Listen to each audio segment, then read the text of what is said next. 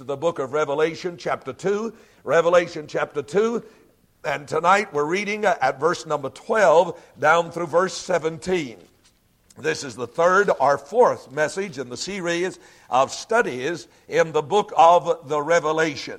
And we have already looked uh, in, at two of the seven churches, the letters to the seven churches, and uh, we have considered them. Uh, and now tonight we look at the third in this series. I think you will find that, as we have said previously, uh, that John deals now with the things that are, that is, the churches. We have shared with you there are at least three to four different applications of these letters. There is, first of all, a, a, a present application, the application that applied to the church presently in existence at the time of the writing. For example, the letter to the church of Ephesus was written to the church that existed at that time. The church of Smyrna, likewise, and also the church of Pergamos, that we'll look at tonight, had a very present applica- application or view. There is a second view or application, as I mentioned to you, and that is a perennial view or perennial application, which simply says there is a message in all of these seven churches that can be applied to the church at any particular time, period, or slot in the history of the church and its ministry from Pentecost until the rapture of the church. There's also a third application, and that is a prophetic application. And we have tried to show you that all of these seven churches are distinctly revealing seven particular periods in the history of the church from its beginning, its ministry, that is, the beginning of its powerful ministry on the day of Pentecost, uh, and until the very coming again of the Lord in the air for his church. We looked at the church of Ephesus, which was the backslidden church, the church that indeed had lost its first love, had, had failed to love the Lord first in their lives. That was the apostolic church. And uh, we found that that very period of time covered uh, the first uh, 100 years of the ministry of the church on this earth. The church of Smyrna followed. And there is that period of the great persecution. The word Smyrna itself comes from the word from which we get our word myrrh, a very bitter perfume.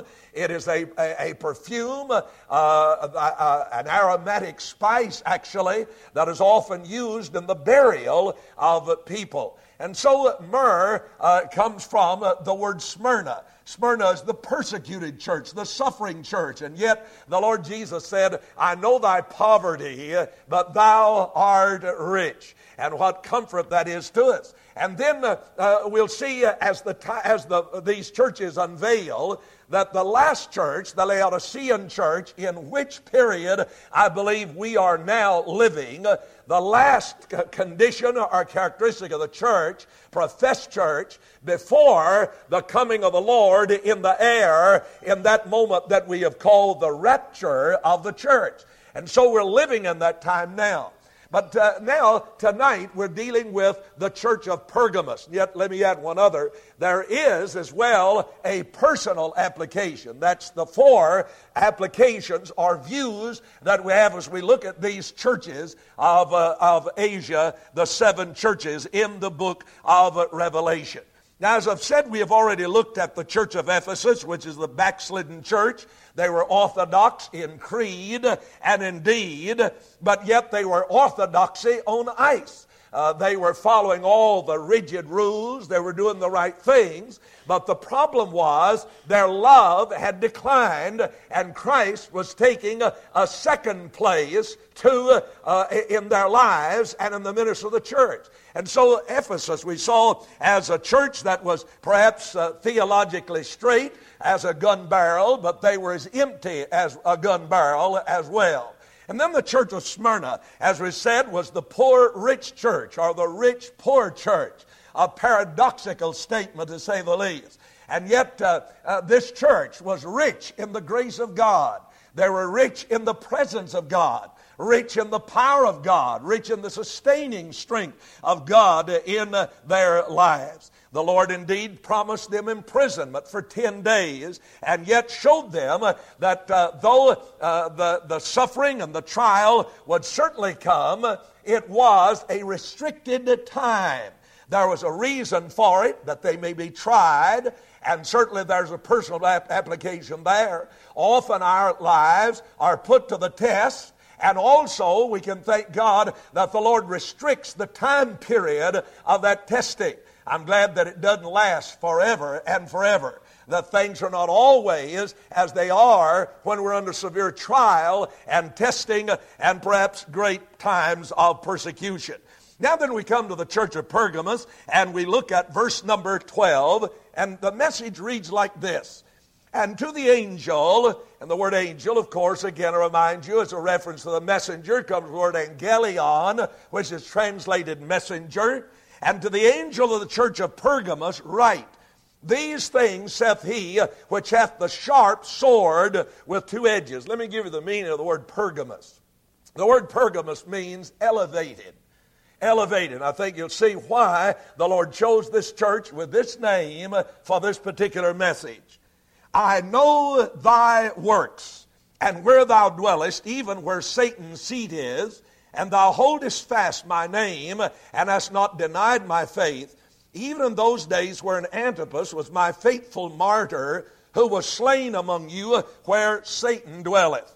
But I have a few things against thee, because thou hast there them that hold the doctrine of Balaam, who taught Balak to cast a stumbling block before the children of Israel, to eat things sacrificed unto idols, and to commit fornication so hast thou also them that hold the doctrine of the Nicolaitans, which thing I hate.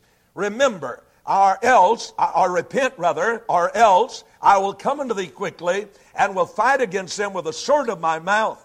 He that hath an ear, let him hear what the Spirit saith unto the churches. To him that overcometh will I give to eat of the hidden manna, and I will give him a white stone, and in the stone a new name written which no man knoweth, saving he that receiveth it.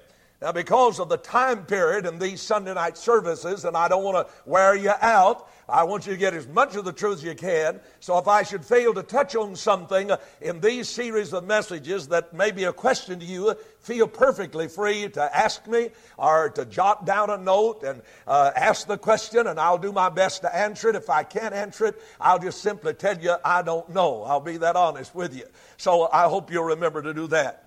Now then, here we find in Pergamos what I think we could safely and rightly call the compromising church. The compromising church. And I think you'll see why, indeed, we call this church the compromising church. Pergamos was the capital city of Mysia, which was a Roman province in the, in the northwest corner of what is known as Asia Minor. Uh, 25 uh, miles inland, actually, from the sea. It was a religious city. It was not a religious city, but it's a wealthy city. It was a very fashionable city.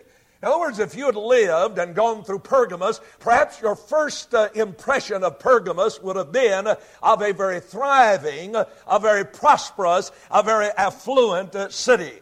But though the city uh, was a wealthy city, uh, it was a wicked city. And strangely and oddly and sadly enough, oftentimes wickedness and wealth often go together.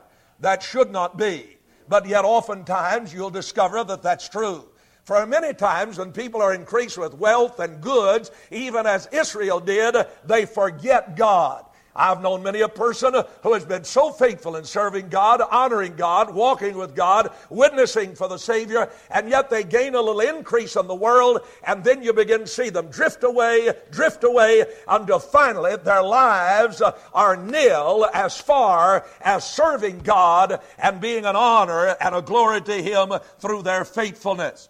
Now, this city, though it was wealthy and fashionable and affluent, the city was also a center of education. There was a library, it is said, in Pergamos that had over 200,000 volumes in that very library itself. And so people were very knowledgeable people, undoubtedly, if they used uh, the source of material that they had been given. Perhaps this is only second to uh, the great library in the city of Alexander. But it's also a very religious city.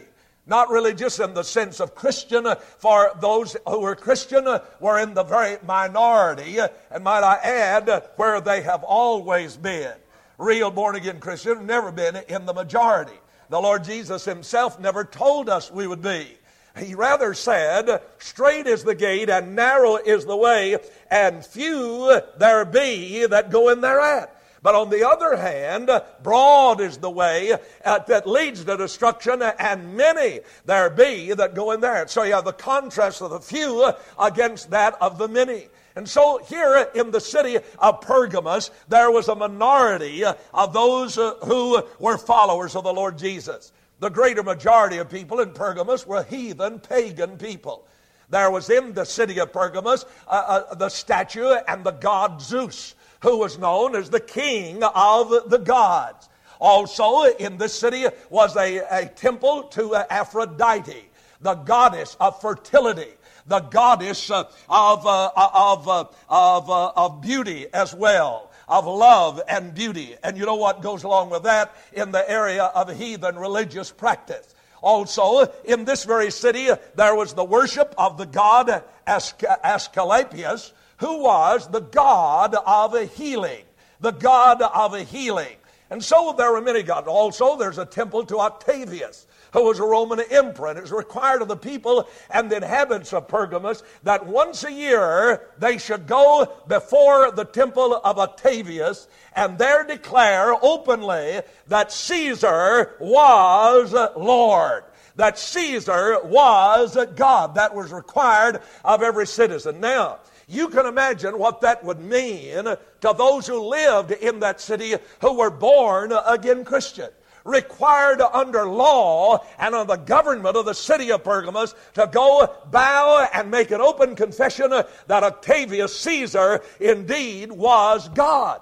So here, these who lived for the Lord Jesus in the city were indeed uh, in a very precarious and a very dangerous position. Now, note, if you will, also in these verses that the Lord said, He knows where they dwell, where Satan's seat is. Verse 13. Literally, the word seat is the word throne, where Satan's throne is. You see, we've got an erroneous idea about the devil, a lot of folks have, and that is they believe his throne is in hell. Well, I'll tell you something, he hadn't even been there yet. Somebody said, well, uh, that's where the devil is. Oh, no. The Bible reveals that he is the prince of the power of the air. My friend, he is on this earth. And I'm not talking about evil with the D left off. I'm talking about a personal devil, a real personality, as real as God Himself is real. And so Satan's throne here on this earth is said to have been here in this very city of Pergamos. John, three times in his writing, refers to the devil as the prince of this world. Paul refers to him in the letter of 2 Corinthians chapter 4 and verse 2 or verse number 4 as the God, small g, the God of this world, that is, this world system. So he is worshiped, however, uh, uh, uh, in that sense of purpose. And yet, he is worshiped even by many in our enlightened 20th century in the form of many a god. Oh, we don't have gods of gold and as such that we go and bow before, but there are hundreds of familiar gods that people bow before today. The God of pleasure, the God of possession and money, and if you don't believe many a person worships money and possessions, you start fiddling around with their money and you'll find out uh, where their worship is. And yet the truth is Satan is behind the whole system where men bow before these gods the God of education, the God of religion, the God of politics, the God of power, the God of lust, the God of technology, and yet Satan behind it all, drawing people unto himself, and men are worshiping the very Satan behind it, unbeknowings perhaps, even as much so as those in Pergamos were worshiping him. So this religious city, I think you'll find is the most likely place where you'd find the devil. You see, we got a crazy idea again. We got an idea the devil lives down at the roadhouse, the honky tonk, the beer joint, uh, down at the gambling house, the Ill, house of ill fame and prostitution, and that's devil is. I don't think the devil even visits those places. I'm going to tell you why. He's already got that bunch hooked. He don't have to bother them. They're hooked on the flesh. They're hooked on the excitement of the pleasure of sin. And yet the devil, I think you'll find throughout Scripture, thrives and his greatest uh, activity is found in religious circles. That's his cloak. In fact, the devil is a religious personality. He wants to be worshiped. He wants to exalt himself above God. He wants the following of men, and thus multitudes are following him today. You see, things like communism and atheism are outspoken enemies of God. But religion comes along and says, all of us are going to the same place. Buddha, the Muslims, Islam, uh, the religions of modernistic persuasion in our country, all of them say, all this is the way. And I'll guarantee you, you'll find the devil there. And I think one of the other places you'll find him is in the seat and the place of instruction. There are those who stand in classrooms who would teach young men and women, even in religious schools, that uh, it is very doubtful that there is a God. And certainly there is no such person as Jesus Christ. And certainly if there ever was such a person as Jesus Christ, he was not the virgin born Son of God, as they tell us. He was not resurrected from the dead. It is not necessary for his blood to have been shed for the salvation of sinners. There is a bunch of tomfoolery, they say, about this coming again of Jesus Christ. And yet it all comes out in a religious garb, you see. And I think the most subtle of all is when a religionist begins to deny uh, to his students or to his members the fundamental truths of the Word of God. That's the most powerful of all persuasion. Well, I want to go on record tonight as saying I thank God for men who stand in their classrooms, and I don't care what they teach, they stand for Christ, they stand for the Word of God, they believe it. And I, I thank God every day of my life for Dr. Pleasure over here, teaching in our local college a man who believes the Word of God, and a man who loves the Lord. And I think we need to pray for our brother and ask God to give him strength and uh, fervor as he stands before those young students. And in many instances, some places they don't even have such an example uh, to follow of Christian character. Well, so here is the church. Now I want you to look at the character of our Lord as revealed in verse number 12. I've told you this, that in all of these seven letters, you will find that out of the vision that John saw of the Lord in the first chapter, there are many things. He had feet as of brass. Uh, he uh, uh, eyes a flame of fire. His hair was white. Uh, you'll find also that he pulls out of that vision many of the character traits of our Lord and applies them to certain churches, to, to, uh, to these churches, as it applies to their particular case.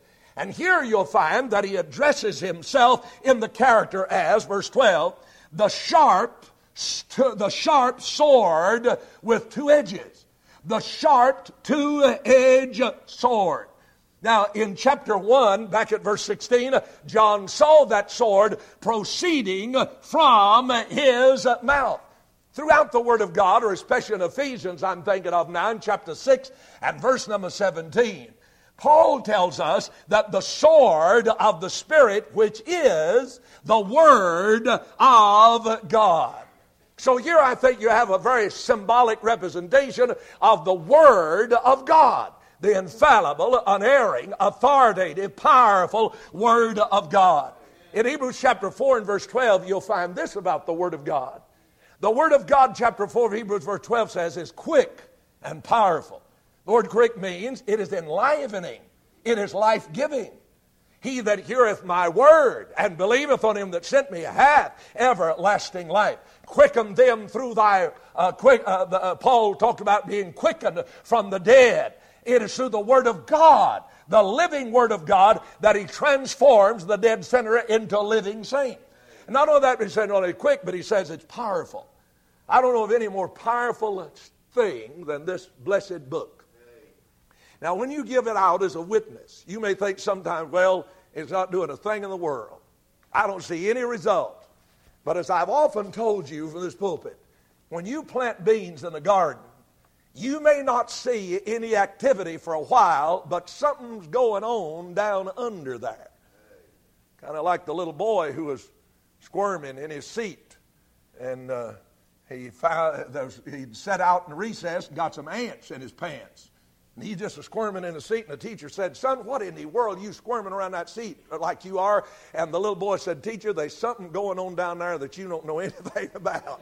Well, uh, in other words, when you give the seed of the Word of God, I want to guarantee you something's happening. Something going on down there when you're not even aware of it. I was down in Picayune, Mississippi, just north of New Orleans. A young lady came on Friday night of our meeting, and I'd been there all week. She came to the pastor's house, and the pastor happened to be uh, almost ready for the service that night. And I was in the adjoining bedroom next to the, li- to the uh, living room. And uh, I heard this knock at the door, and I heard the voice of a young lady just weeping. And she said, Pastor, Pastor, I need so much to be saved. And the pastor was somewhat shocked, I could tell. And he said, What do you mean? I thought you'd already been saved. Didn't you join the church a long time ago? And the young girl said, Yes, I joined the church, but I've never been saved. I've never been saved.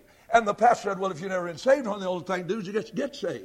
And he opened the Bible, showed her I could be saved. And after that, I heard the pastor say, as they rejoiced together, he said, I want to ask you something, honey. He said, What brought you to the conclusion that you needed to be saved? She said, uh, Every night that preacher's been here, for some reason, he's quoted Revelation 3.20. Behold, I stand at the door and knock. If any man hear my voice and open the door, I will come into him and sup with him and he with me.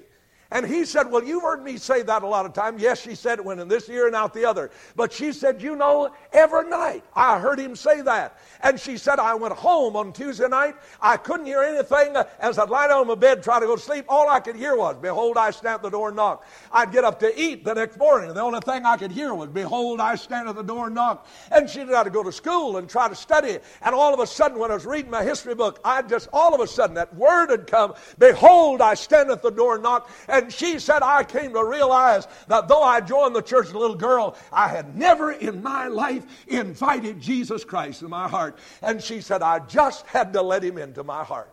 Now, yours are, are, are not only just a few days, but the Word of God was given.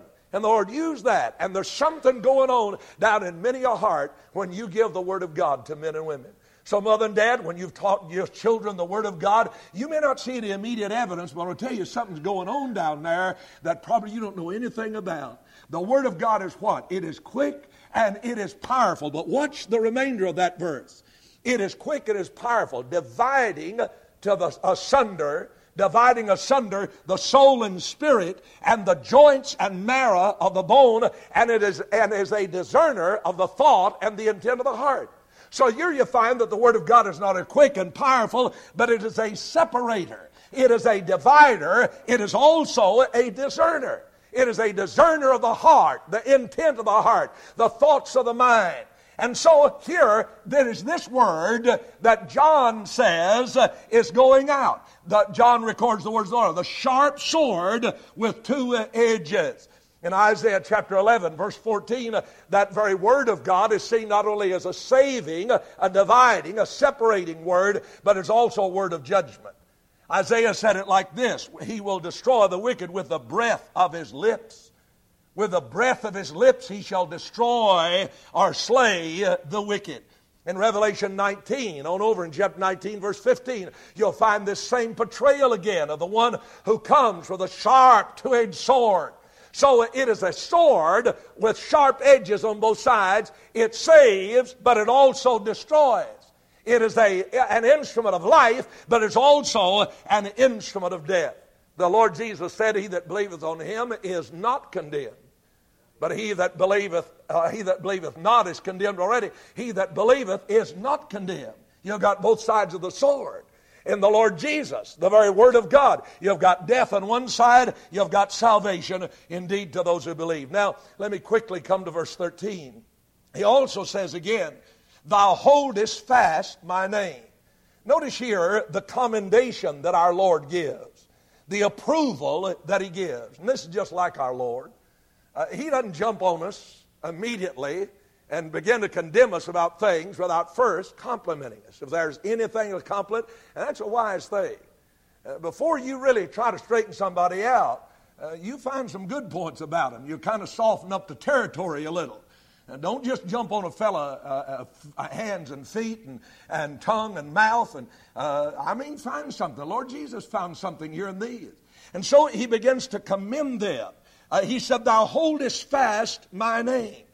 Here, notice, were Christians dwelling, Christians dwelling under the shadow of Satan's throne, and yet they were unashamed to bear or to hold fast his own name. And oh, how we need that in this day, whether we're at work, whether we're at home, on the campus, or whether we're uh, in the restaurant, we need to be unashamed of the name of Jesus Christ. Now, I want you to listen to. I know good and well where I'm coming from. I know some of you are ashamed to be identified with fundamental, Bible believing Christian people.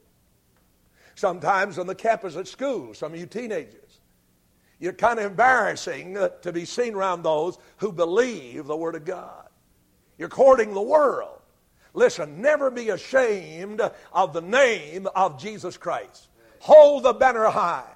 The only people in the world who have any reason for any sense of shame are those who have denied the Lord Jesus and walk contrary to his wonderful truth and his wonderful word. Now, originally, names revealed what a man was.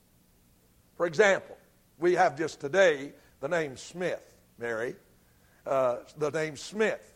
But originally, uh, they were identified like Coppersmith. When somebody said it's a coppersmith, uh, you knew he dealt with copper. He is a silversmith. Well, that means he's a smith, but he deals in silver. He's a tinsmith. And so names had a way of revealing and unveiling what a man actually was. And so this verse says, Thou holdest fast my name. What is his name? His name reveals his person. He is the Lord Jesus Christ.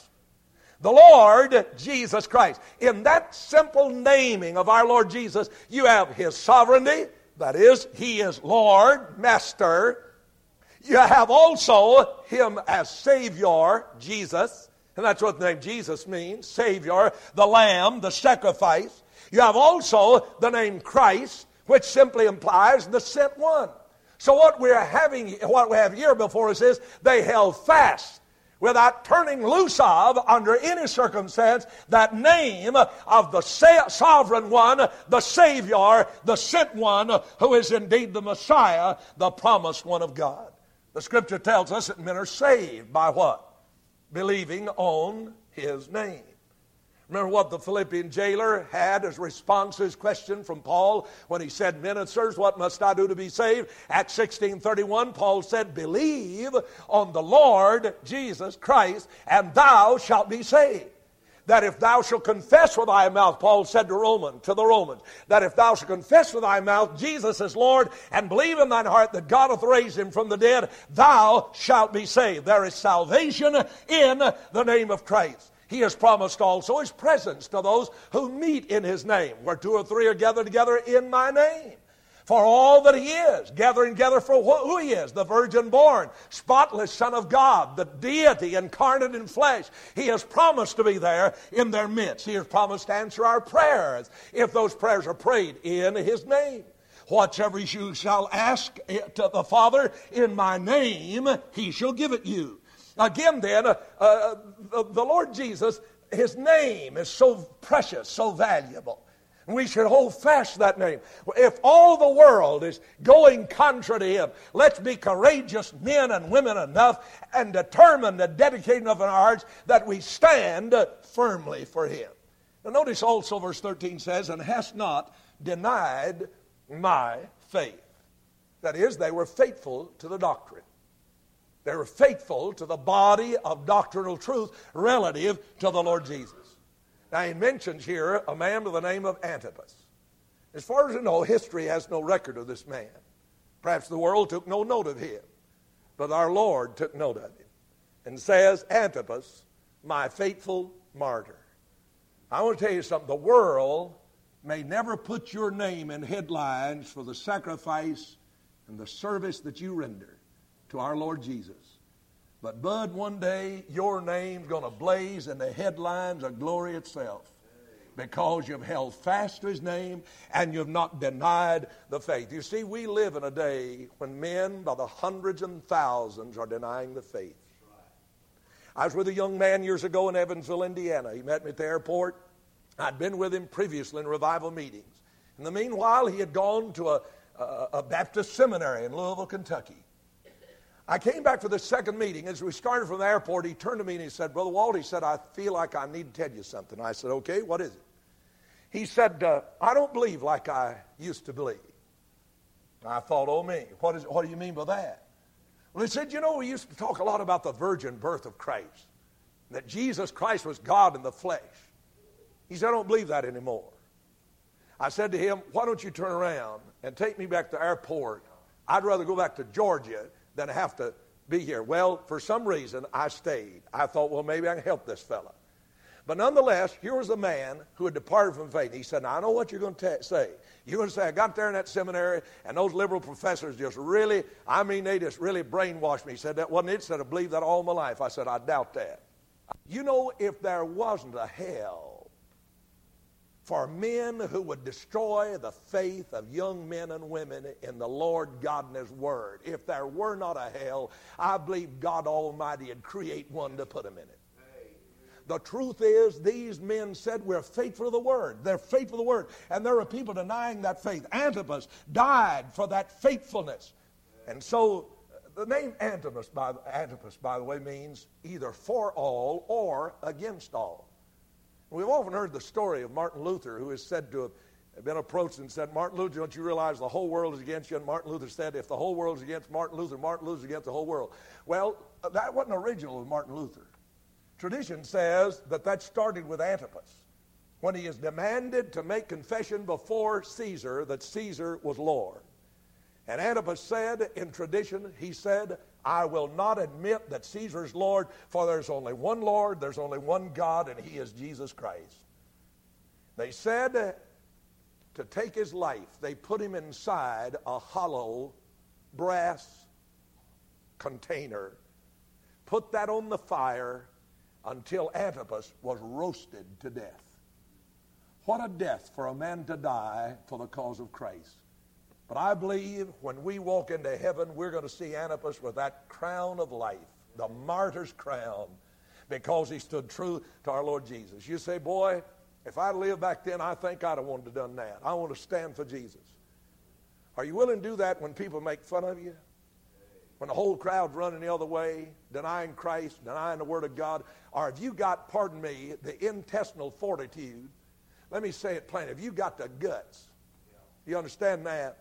You got the real spiritual guts to stand up in front of a world who laughs and scorns and denies Jesus Christ and follows the world have you the intestinal fortitude spiritual to stand up and say, listen, if you cut my head off, if you kick me out of the bunch, if I'm not accepted, if I'm not approved by this group, I'm going to stand for Jesus Christ. I may not be the most popular girl or boy on the campus, but one thing I'm going to do, I'm going to stand true to Jesus Christ. That's the kind of character we need in this day and age. And we need not only that character in young men and women, but we need that kind of character in mother and dad. Let me move on. I, I got to close. For your sake, the Lord's cutting me off. All right. My soul. Look at verse 14 and 15. Here he gives the condemnation. And I got to wind it up quickly with this. You've been kind. These people in verse 14 and 15 in Pergamos are not charged with believing or being one of the Balaamites. They are not even charged with that. They did not believe the false doctrine of the Nicolaitans. They're not condemned for that. They have held fast to the faith, the doctrine, the word of truth. But I want you to watch what our Lord did condemn them for. He condemned them because they were tolerating and they were permitting those of the Balaamites and those of the Nicolaitans uh, to remain in their fellowship and spread their false doctrine and their erroneous teaching. Now, the Word of God is very clear. When a man denies the faith, we are taught to avoid that person. We're taught to have no fellowship with those who indeed do not follow the doctrine of Christ. That's as clear as the nose on a fellow's face. It is throughout the Word of God. We're to prove them. We're to retreat. We're to remove those from amidst. Paul urged strong action even uh, uh, uh, toward those in the church of Corinth who were guilty of immoral practices, continued immoral practices. And he commanded them that they should, in real modern terms, excommunicate that person from their fellowship. Now, here he talks about the doctrine of Balaam. He said you have those who hold the doctrine of Balaam. Uh, you'll find uh, the story of Balaam back in Numbers 22, 23, and 24. To simply put it in simple, uh, just a concise, concise uh, form, let me say this about the doctrine of Balaam. Balaam, seeing the futility of trying to curse Israel, if you remember the story, he suggested to Balak just the opposite.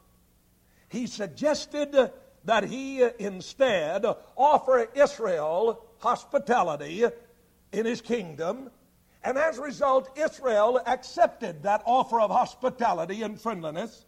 As a result, they committed whoredoms. They fraternized in its heathen worship. They intermarried with the Moabites and they forsook altogether the pilgrim character that God had intended for the Israelites to have. So what happened was this they let down the bars little by little. You see, compromise doesn't come in a big wagon, it comes little at a time. We give into this, we give into that, we give into the other. Though we know what's right, though we know what God teaches, we give in, we compromise, we make concessions. And a concession that a Christian makes on the fundamental truths of the Word of God cost him the loss of valuable principles when a compromise is made, you always give up something. Now, it's not wrong to compromise on methods, but don't, all, don't ever compromise on principles, the basics. And I've said oftentimes, we need to learn the lesson of the tall Georgia pine. When the wind blows, the top of that pine will bend, but it doesn't move its roots. It remains there. If it does, it's a goner. And so is this church, so is your family, so is mine if we give way on those solid, known, basic, fundamental principles of the Word of God. You see, the devil comes just, I mean, he just puts a little crack in the dam of your life, and little water begins to come out, and then before you know it's a big stream, and finally there's a bursting of the dam. So compromise works in that way. The word Pergamos, by the way, in the etymology of the word, if you were to go back, you'll find that also we get our English word polygamy or bigamy from this word Pergamos. Simply, it refers to the mixed marriage of the church with the world.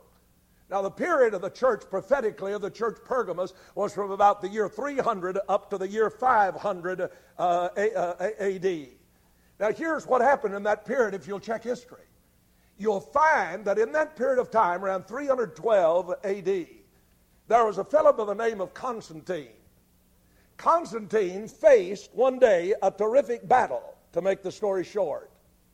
And he, it is said, traditional, well, this is actually, I don't know, but this is what I heard, that he saw a vision in the sky. And there appeared a flaming cross in his vision. And beneath that cross was written the words, with this conquered. As a result, Constantine required that every person profess Christianity in his kingdom and under his rule. Literally, he baptized in mass numbers, hundreds and thousands of his own soldiers and declared them, as he sprinkled a little water on them, he declared them Christian.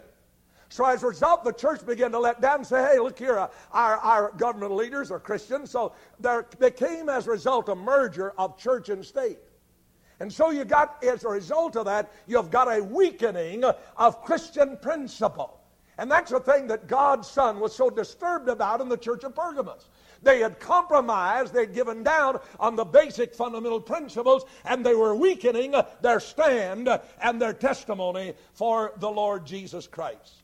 I think today we see the ugly outcome of that in what's known as the modern ecumenical movement, where everybody joins under one roof.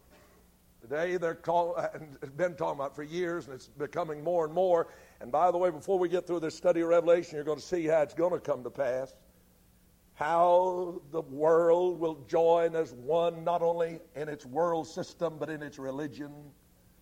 There'll be a one world organization politically, religiously. Right now, uh, there are those who talk about let's all get under one roof the Buddhists, the Muslims, the Christians, uh, everybody's getting under the roof. And even today, we have a weakening of the testimony and the effectiveness of the gospel by many who, in evangelism, call in those to help in their campaigns, sit on the platform, be counselors who are not even Bible believing Christians. Many of them are Roman Catholics. They insist they go back to their own church. I to tell you that's a weakening of the principles of God's Word. It is a weakening. And anytime, listen, anytime you let down in one little degree, give the devil an inch, he'll take a mile. So here is the church in Pergamos. Now, also, he said, he said uh, the Nicolaitans, he said, I, I hate this doctrine of the Nicolaitans. I want you to look back in chapter 2, verse 6, and I've got to close right now. Look in verse 6 of chapter 2. And as he writes to Ephesus, he says, But this thou hast, that thou hatest the deeds of the Nicolaitans, which I also hate. And I didn't say I hate the Nicolaitans, he said I hate their deeds. But look here at Pergamos. The deeds of Ephesus have now become doctrine in Pergamos. Now, follow what I'm saying. Here's what happens many times people start acting in a certain way. They come to read an old fashioned Bible hear an old fashioned Bible believing preacher, and he tells them the truth. But they say, hey, that's not my lifestyle. I'm going to live like I want to live. First thing you know, you know what's going to happen? He's going to find somebody that's written him a new Bible that's going to suit his belief and okay what he's doing. And we've got a lot of modernists and liberals who have given out paraphrases and so called translations today that have not done justice to the original text of the Word of God. Many of them have left out truths of the virgin birth. They've ignored the fact of the blood of Christ. And so you're in danger when you do that. But here's what people do they set up a lifestyle, they set up deeds in their life, and if they can find a preacher or a Bible or anybody else who will condone what they're doing, boy, it's hallelujah. You're my kind of fella, and that's my kind of religion. So the deeds often become doctrine. And it did in this case the counsel that he gives them in verse 17, he that hath, or verse 16, repent, he said, or else. The final word of Jesus to the church, not going to all the world, the final word that's recorded is repent or else. Repent or else. I will come unto thee quickly and will fight against them with the sword of my mouth. Notice the change in pronoun.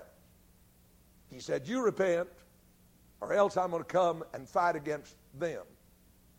He said, if you let that bunch hang around and you support them and you encourage them and you let them into your fellowship, he said, I'll have to come and deal with them myself. So we do an injustice to men when we admit those who do not believe the Word of God and the truth of the Bible into the fellowship, into the activity. Uh, as far as leadership. Now, anybody's welcome. I'm talking about leadership. So you get in trouble with God when that's the case. Now then he said, Repent, or I'll come to thee quickly, fight against them with a sword. He that hath an ear, let him hear what the Spirit saith in the churches. Over and over again, you're going to hear this appeal, this call. Hear what he's saying. To him that overcometh will I give to eat of the hidden manna, and I'll give him a white stone, and in the stone a new name written, which no man knoweth, saving he that receiveth it. A lot of discussion about the white stone. There are many things that have been used in relation to it. It is said in some instances if a man was convicted and condemned, he received a black stone. If he's acquitted and received, he received a white stone. But he said, I put in that white stone a name. I don't know, it may have some reference to an, an outgrowth of the old uh, uh, jewels that the priest wore. And upon all of those stones are written each name of the tribes of Israel, every one of them, the 12 stones. The names are inscribed. But the Lord says this if you're an overcomer, if you'll stay true. He said, Listen, I'll give you a stone that's white. You're, per, you're completely accepted in Christ. You've been cleansed. And I'll give you a new name that no man knows but the person I give it to. What's your name going to be? I don't know. I wonder if it'll be overcomer.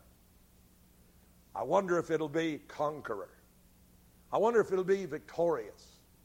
Oh, but to know this, that our Lord accepts us fully in His Son. You've been kind to listen, and I've taken a little longer time than I intended tonight, but I hope you've gotten the truth of what I've said. Let's stand together for prayer. We're going to sing a couple of stanzas of invitation.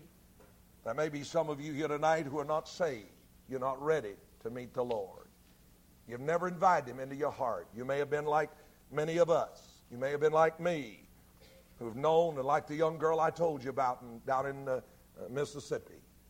You may have joined the church, but you never really let Jesus Christ in your heart. I want to tell you, join the church won't get you into heaven. Won't give you that white stone of approval before God. But if tonight you realize you've never been saved, if you'll ask Jesus Christ in your heart, He'll save you. And tonight, if you're a child of God, you've been compromised with the world, the flesh, and the devil. Why don't you, by the grace of God, take a stand tonight and say, Lord, if hell freezes over, if everybody else walks away, not like Peter, but Lord, by your grace, I'm going to stand true to you. I want to dedicate myself anew to stand for Christ. And then maybe some of you are here and you've already been saved, but you've never come for baptism. You need to be obedient to the Lord in that. I'm going to ask you to come as we sing. Perhaps somebody else tonight, you wish to unite with our church by statement, by letter, or for baptism. I want you to come. Meet me here as we sing, Just as I Am, without a plea. Come on while we sing.